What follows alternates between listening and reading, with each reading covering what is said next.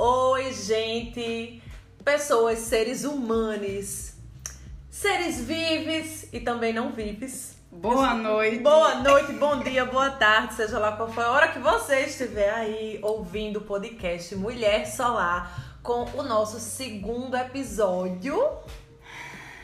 Dor e incômodo. Ai, chega. Ai, meu Chega a tremer pai. aqui agora. com essa brincadeirinha da gente. Hum. Para deixar nossos ouvintes e nossas ouvintes mais próximos e próximas a nós, gostaria de dizer a vocês que nós estamos gravando num sábado à noite. Que horas são agora? 10 e meia da noite. dez e meia da noite. Tomando uma cervejota. Porque todo mundo espera alguma coisa de um sábado à noite. Exatamente. E nós esperamos preencher alguma parte do dia de vocês, seja lá qual for o dia e a hora, né? Exatamente. Inclusive no sábado à noite. E aí, como a gente deixou. Eu tô numa pose tão elegante aqui, tá Meu vendo? Deus, eles precisavam ver. Eu, gente, eu tô tão bonita, eu tô cheirosa, eu passei perfume, eu passei batom. E eu tô segurando um copo novo de cerveja chiquérrimo, que segundo a minha amiga Wilka, diga para as pessoas saberem que Não tem nem num bar um copo desse. nem no bar não tem. E aqui tem. Gente, mas não vai virar conversa de bar, não. Não só, não só, a questão é essa. No nosso último podcast, nós deixamos a deixa de que o próximo podcast nós iríamos falar sobre dor e incômodo. Inclusive, nós propusemos que o nosso podcast fosse quinzenal e a proposta continua ainda de pé, embora nós estejamos entregando este produto, este conteúdo maravilhoso atrasadas, porque a vida É acontece. A vida é um caos. Cada um com suas demandas, mas o importante é seguir. Exatamente, nós estamos seguindo. E aí, quero começar com uma coisa bem bonitinha pra gente é, falar sobre dor incômodo, pra gente fazer as nossas reflexões aqui. Ai, fiquei até nervosa agora, pronto? Tava morrendo de fazer. Fique não. Fique não, que é a- é a oportunidade das pessoas ouvirem essa voz maravilhosa. Ai, Brasil. Vamos lá. A tristeza é senhora. Desde que o samba é samba é assim. A lágrima clara sob a pele escura. A noite é a chuva que cai lá fora. Solidão apavora. Tudo demorando em ser tão ruim. Mas uma coisa acontece no quando agora em mim. Cantando eu mando a tristeza embora. O samba ainda vai nascer. O samba ainda não chegou. O samba não vai morrer. Vejo o dia ainda não raiou. O samba é o pai do prazer. O samba é o filho da dor. O grande poder transformador. A tristeza é senhora. Meu Deus do céu, eu estou aqui. Agora diz que tu não casa comigo? Meu amor, quando? Agora? E a gente não já tá casada, não? Pois é. Pois é, como se fora. Então, né? Conta. A questão da tristeza ser senhora. E também tem uma parte aqui. Tudo demorando em ser tão ruim. Que é exatamente o tempo das coisas que a gente tem que aprender no momento da dor. Criar estratégias, ver quais são as ferramentas que a gente tem para tentar lidar com esse processo que a gente não tá é, acostumado a sentir, porque muitas vezes quando a gente tá feliz, quando a gente tá querendo, tá, tá leve, a gente quer espalhar para o mundo que tá leve, a gente fica super bem com a nossa companhia, mas quando chega a dor, que também somos nós, a gente não convida para sentar no sábado à noite, porque ela também chega no sábado à noite às vezes. Ixi, chega, vem, menina, bate legal, bate forte é capoeira. Tomar uma cervejinha com ela, o que que tá, o que que tá me incomodando, por que que tá doendo. E a gente tende a dizer que a dor é individual, né? Na verdade, o sentir a dor é individual, o lidar com a dor é individual mas para ela surgir é um contexto, né? Surge a partir das relações. Sim, e eu acho que também existem dores coletivas, né? É, já que a gente está em sociedade e existem dores que se assemelham. Quando a gente estava pensando, quando a gente estava construindo isso que nós vamos colocar aqui agora, né, o nosso o nosso discurso para esse momento, a gente pensou em várias músicas que tinham a palavra dor e a gente percebeu como é, o cancioneiro brasileiro né, quer colocar o que a gente sente, mas eu penso que a gente nem sempre expressa. Essa é a palavra, a minha palavra predileta da semana, expressão. Uma das coisas que eu pensei durante esses últimos dias, fazendo essa relação dor, incômodo, mas o sentimento, as emoções, os sentimentos. Eu pensei sobre as emoções serem as nossas serem naturais pensando agora como cientista social, é, comer, dormir, é, fazer xixi, cocô, sexo, são todas necessidades naturais. A nossa natureza, o nosso organismo, independente das regras sociais, é, sentiria essas necessidades, né? São necessidades biológicas mesmo. Agora, onde eu durmo, como eu durmo, quanto, é, onde eu posso ou não fazer as minhas necessidades, como, onde, com quem eu posso ou não ter relações sexuais, é tudo balizado socialmente, né? Então a gente vai sendo lapidada aí. E aí eu pensei na emoção. As emoções, elas são da nossa natureza. A, a, na nossa natureza, ela é emocional. E aí, quando a gente tem esse start da emoção, né? Que seja o medo, a tristeza, a felicidade, enfim. É, o que é que é lapidado socialmente? A forma como a gente vai expressar. Se a gente vai expressar e como a gente vai expressar. E como e quando você fala assim, é, a dor é coletiva também, sabe que eu pensei muito nesse contexto que a gente está vivendo.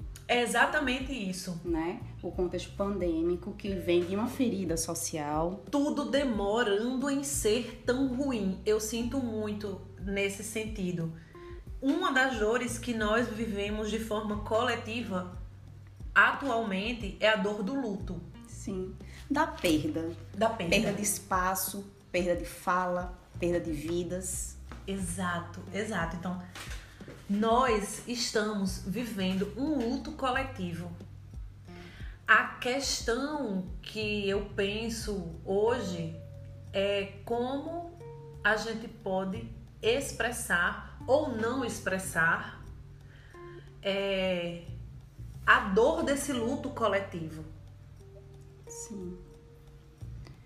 Fazendo um parâmetro assim, incômodo e dor, e pensando na sociedade que a gente vive, a pandemia foi a gota d'água para que a gente pudesse sentir uma dor que na verdade é um incômodo de milênios. Perfeita, perfeita! Eu sinto isso também. A gente tá rindo nervosa, viu? Desespero. É, a gente tá rindo de desespero.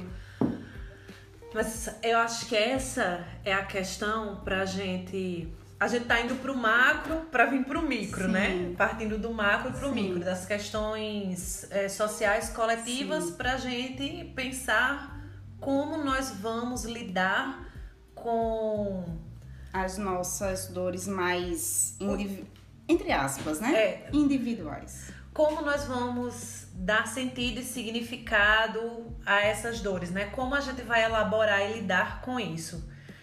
Dor é inevitável, em algum momento a gente vai sentir.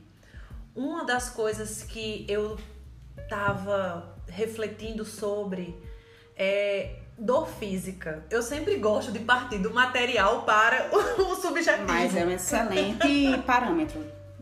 Pra dor, principalmente. É, do, do, do que a gente pode conhecer, né? De forma Palpável. palpável. Pra mim, a dor é, emocional, ela me lembra uma dor de dente fisicamente. Porque uma dor de dente é uma dor que você não toca.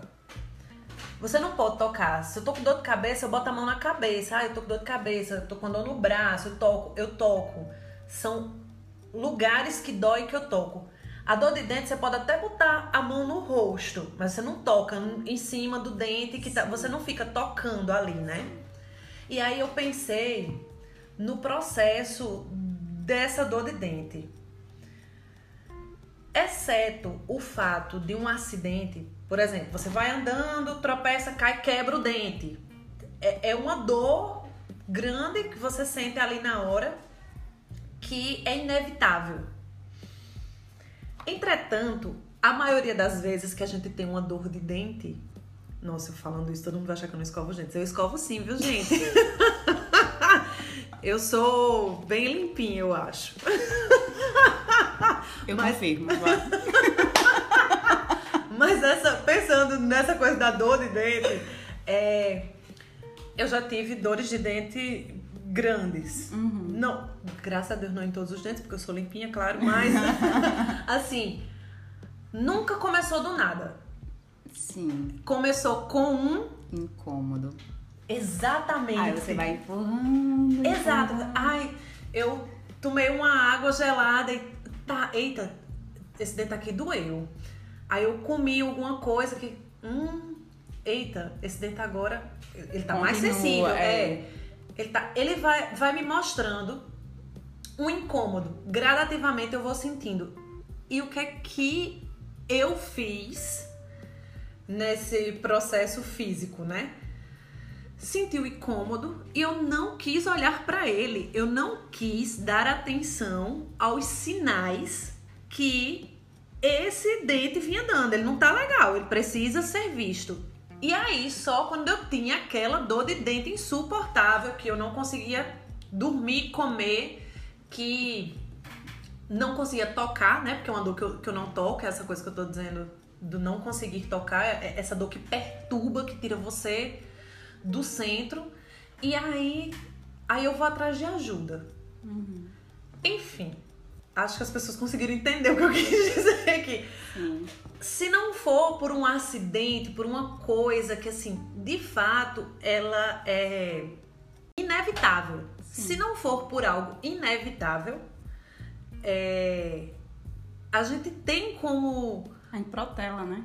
é, a gente tem como resolver os incômodos antes de chegar a esse lugar de dor. Emocionalmente também funciona da mesma forma. Sabe qual é a diferença que eu vejo com relação, claro, é ótimo exemplo de dor física, para que porque é o que a gente tem na cabeça, né, no consciente do que representa uma ferida e tal.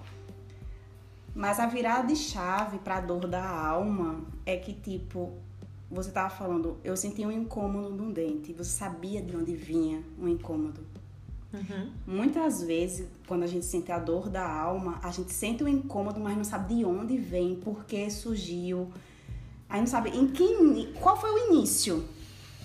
A gente não sabe. E aí fica muito mais difícil porque a gente não vê. Claro, às vezes na dor física a gente também não vê claramente, né? Mas no que se refere ao emocional, a gente sente e não sabe exatamente aonde está incomodando. Sim. E a gente se depara com uma questão, né? Que dor não se compara. Sim. Não se compara.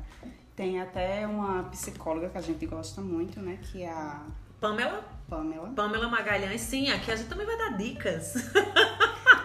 que quando ela vai falar da dor, ela fala quem é você no processo da dor. Você é quem cutuca a ferida ou, é, ou você é aquela que deixa a casquinha sair sozinha? Uhum. Eu sou a que cutuca a ferida.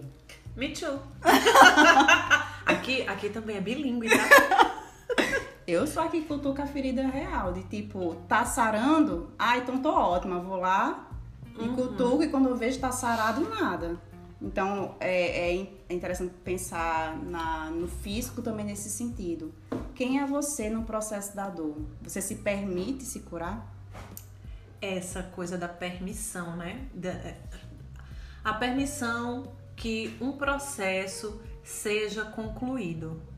Eu acho que aí bate na nossa ansiedade de ter e ver as coisas resolvidas. Porque o físico, a gente consegue ver quando tá sarando, né? Rápido, é, você tem um retorno rápido. Por mais que demore um cadinho, a gente vê. Sim. O emocional a gente não vê.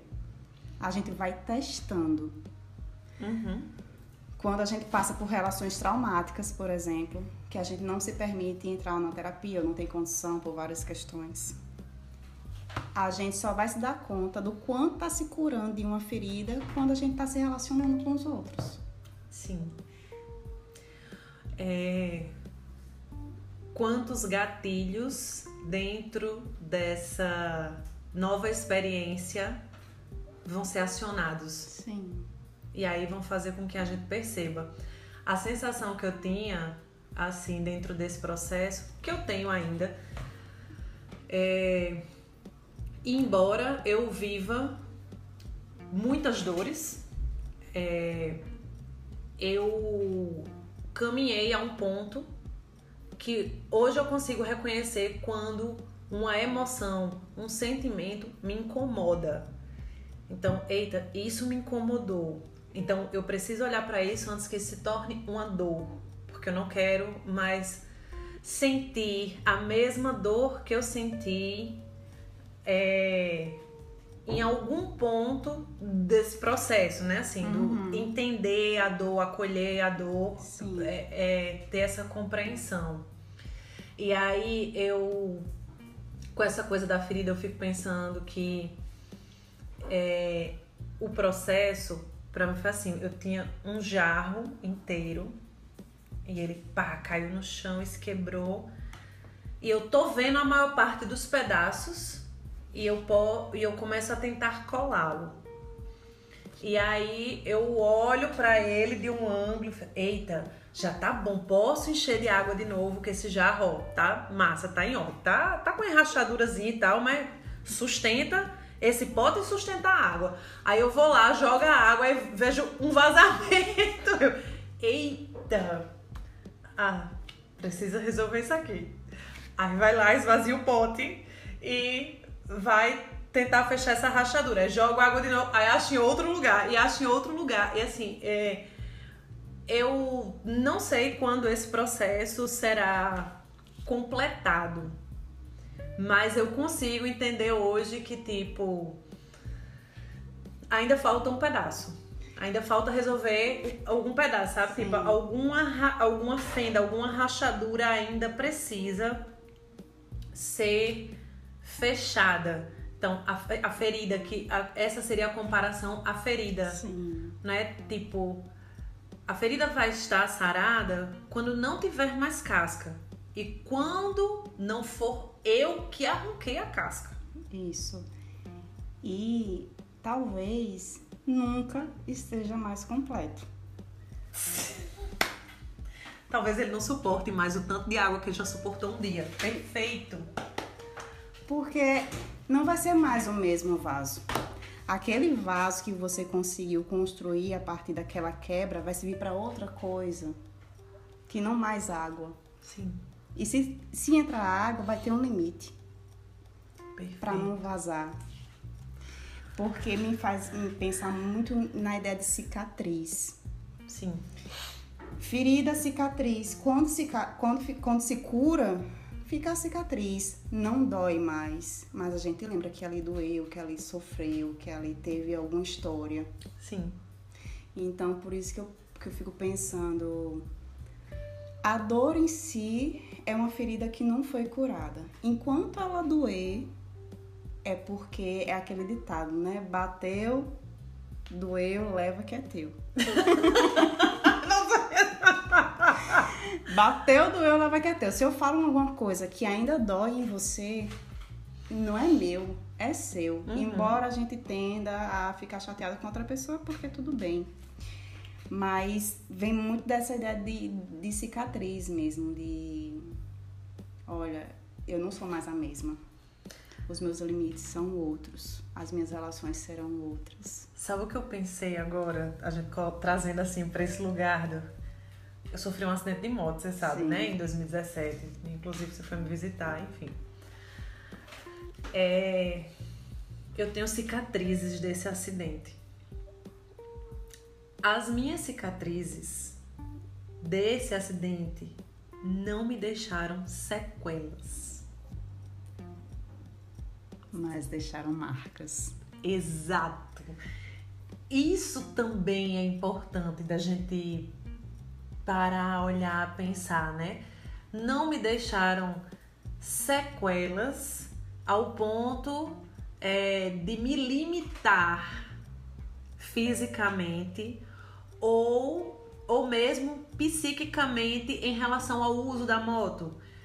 Mas quando eu voltei a pilotar, que foi uns 15 dias depois do acidente, assim, as, as cascas das feridas nem tinham sarado ainda, né? Nem tinham caído.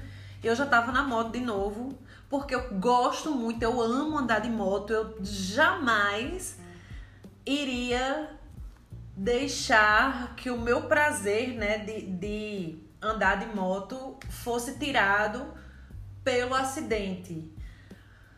Mas é, se eu lhe disser que eu sou a mesma motociclista de antes, é mentira, não sou. Eu fui atropelada em um cruzamento e todos os cruzamentos que eu passo, eu buzino.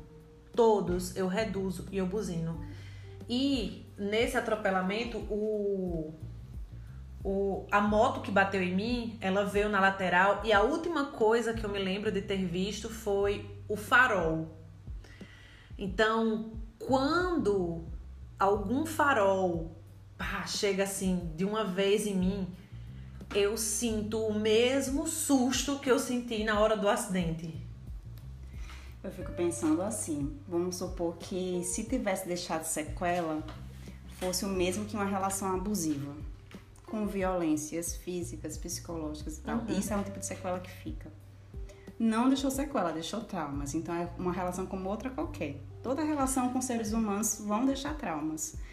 E aí, você passar pelo sempre pelo cruzamento ou alguma luz ou alguma coisa do tipo, eu fico pensando quando eu me encontro em situações que eu já senti dor, seja de insegurança, de carência, de medo de ser, medo de ser rejeitada, traída, eu vou ter a mesma prudência. Uhum. Aqui eu não piso. É assim, não me paralisa, Não. mas me deixa sob alerta. E essa alerta é o desgaste muitas vezes, É. porque Uhum, o outro é outra pessoa. uhum. A gente tá convivendo o tempo todo com pessoas novas que vão trazer questões novas de curas e de dores. E se a gente não curar as nossas, Uhum. A gente vai acabar misturando tudo e causando mais dor ainda. Sim. Aumentando a ferida, né? Às vezes não, não na gente, Mas em outra mas pessoa. em outra pessoa. Verdade. Poxa, eu não tinha pensado assim nessa coisa. Eu muito individualista, focada. alô, alô, o ego mandou lembranças. eu, não, eu só penso que eu, eu, eu. eu cuido do meu, como é? Bateu, doeu, leva que é teu. Então eu fico só. Doeu é meu, é meu, é meu, vou levar, vou resolver, vou fazer nunca fico pensando assim no como isso pode reverberar na outra pessoa. Mas acho que é porque tem a ver com o trabalho, né? Como eu atendo muitas pessoas, principalmente mulheres, que me trazem questões de dores, Sim. eu fico sempre buscando o cuidado com o outro. Mas aí eu lembrei de, porque ela é referenciada, de um autor, Hipócrates.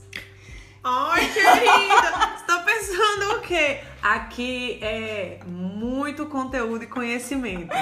Segundo Hipócrates, conta. Ele fala: antes de curar, tentar curar alguém, pergunte se a outra pessoa quer ser curada. Perfeito. Nossa, um- um- uma boa filosofia, não é mesmo? Será que é por isso que ele é um dos clássicos?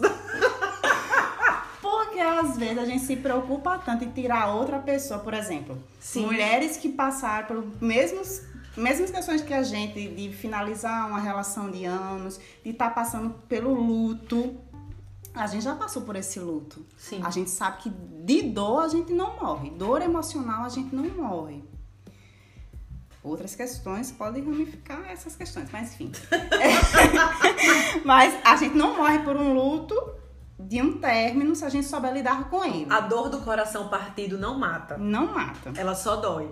Então a gente já passou por esse processo, a gente fica querendo mostrar para aquela outra pessoa que tá no meio do olho do furacão que ela que vai dar tudo certo. Só que às vezes a outra pessoa não quer saber se vai dar tudo certo. Ela não tá pronta para desapegar. E dor tem a ver com apego, né? A dor denuncia apegos. Enquanto a gente tá segurando algo que já foi embora, vai doer. É. Sabe o que eu, eu pensei que a gente tava conversando sobre a ideia da caverna? E aí eu fui dar uma pesquisada, né? E antes de entrar na caverna, eu fiquei pensando o que seria o mito. Sim. E aí a gente vive, tem muitos mitos, né? A, inclusive mulheres que correm com lobos, tem alguns contos que também são mitos, né? Como do Barba Azul. E aí, é, o que é um mito para o Platão? É quando a lógica já não mais explica. E aí a gente parte para os simbolismos, para Uhum. tentar explicar o que não é tão fácil de ser acessado. E aí, pensando na ideia de dor, pensando na ideia de incômodo, pensando nessa, nesses despertares de como lidar com esse processo, a gente lembrou da caverna de Platão. E o Platão vai dizer, né, o que, que é a caverna? A caverna é como se fosse o fundo do poço. Achei ótimo a senhora. O que é que o Platão vai dizer? A Platonina, nossa amiga, bicha! Plati! Vem cá, mulher, conta! Senta, senta aqui. Bicha, senta aqui, vai Fala mais, partilha mais sobre o teu fundo do poço. que ele vai dizer que a saída do fundo. Aí, Tá saindo. Quem vai dizer isso é o Wilka. Que ele vai dizer que a saída da caverna é em cima, Uhum. né? E é um funil. Nem todo mundo consegue enxergar a luz do sol. Muita gente consegue ver no máximo o fogo da fogueira e acha que é a luz do sol. Aham. E aí ele vai dizer a ideia da ajuda das pessoas contribuírem. Por isso que eu lembrei disso. Dis- É como se fossem mestres e discípulos. Quem já passou por aquela dor, quem já lidou com aquele processo e sabe que ali sobrevive, Uhum. vai dizer para quem tá passando agora que ali sobrevive. Bicha, vai, não é fácil. Não é mas fácil. vai dar certo. Vai dar certo. E aí ele, ele fala No teu assim- tempo. Vai no teu tempo. Aí ele vai chamar essas pessoas que sobreviveram a essa dor de mestres, né? Uhum. Mestres que já viram a luz do sol. Vai dizer, vem, é seguro. Aham. Dói, a gente acha que vai ficar cego, mas é seguro.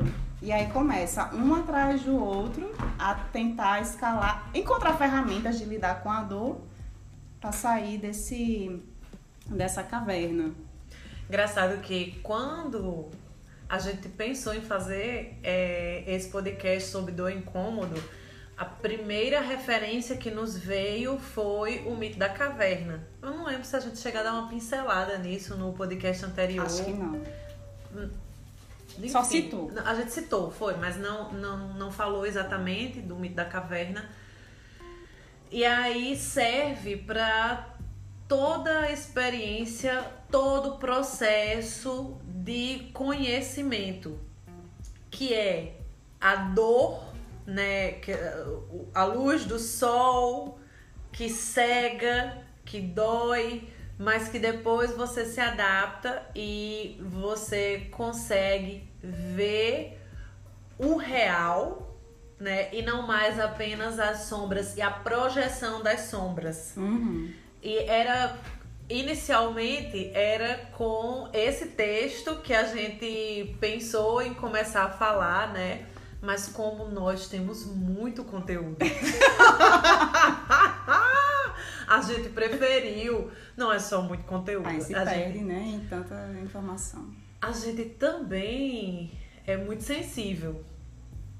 E a música, ela comunica mais do que o texto, eu sinto. Sim. né? É, eu tenho certeza que muito mais pessoas conhecem a Tristeza é Senhora é, do que é, o Mito da Caverna. Porque a leitura é densa, né? Sim. E quando a gente vai, vai para os simbolismos, tem umas coisas que assim que eu acho genial, porque tu falou assim do que é real. O que é real para Platão naquela época lá? Hoje pra gente o real é a matéria, Sim. mas Platão vai dizer que a matéria é uma ilusão. O que é real é a espiritualidade que é eterna. Agora eu não me lembro exatamente. Ele fala do sensível e do inteligível. Agora eu não me lembro se o sensível é o material e o inteligível é esse plano Eu acho espiritual. que o sensível é o material, porque é, quando a gente vai pensar na liquidez de Balma, se Platão tivesse junto com Balma, ele vai dizer assim, isso, isso aí é tudo uma ilusão, porque para ele tudo que não é, não foi, porque Balma vai chamar o que de liquidez?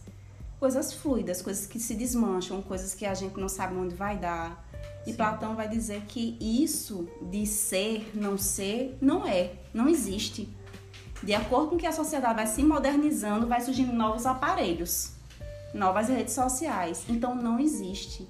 O que existe é aquilo que não pode ser tirado da gente, a espiritualidade, que é eterna, segundo esses antigos.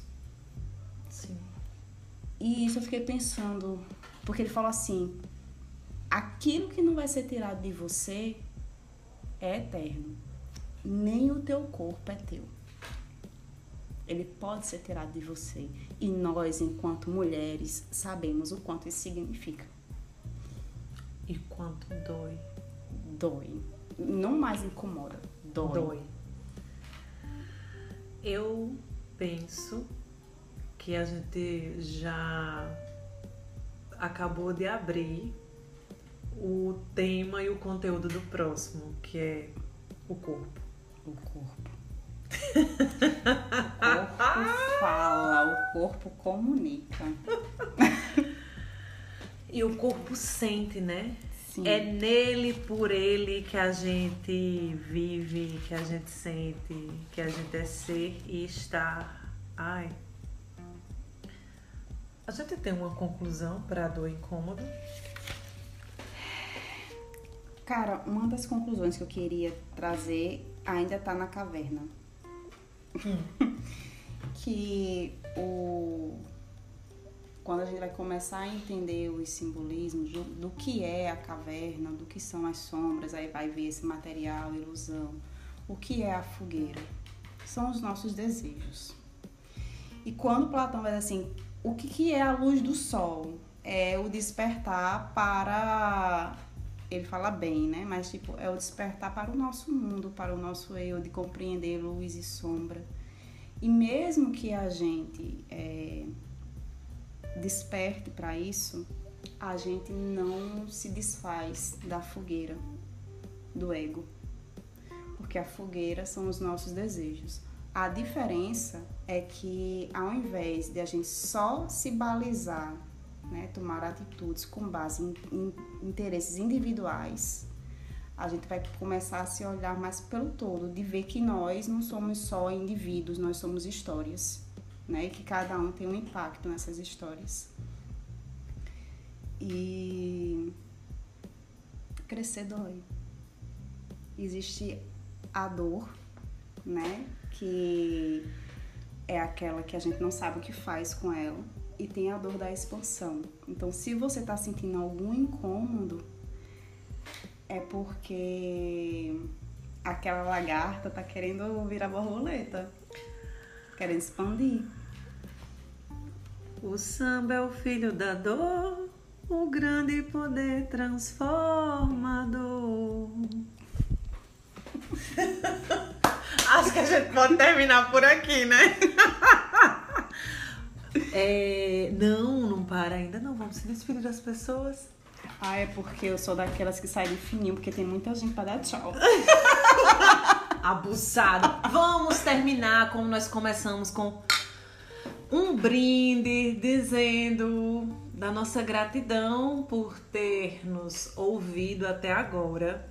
Ah, eu quero dizer uma coisa antes de a gente se despedir que a gente ficou muito feliz com o feedback de todas as pessoas sobre o primeiro podcast. Ai, gratidão imensa pela recepção, foi muito maior e muito melhor do que nós esperávamos e também pelo incentivo da gente continuar que é um desejo nosso, mas quando apoiado, né, tem ganha mais fôlego. Exatamente, ganha mais fôlego. E é isso, continuem ouvindo Mulher Solar com Eveline Tamara e o Yuka. Beijas!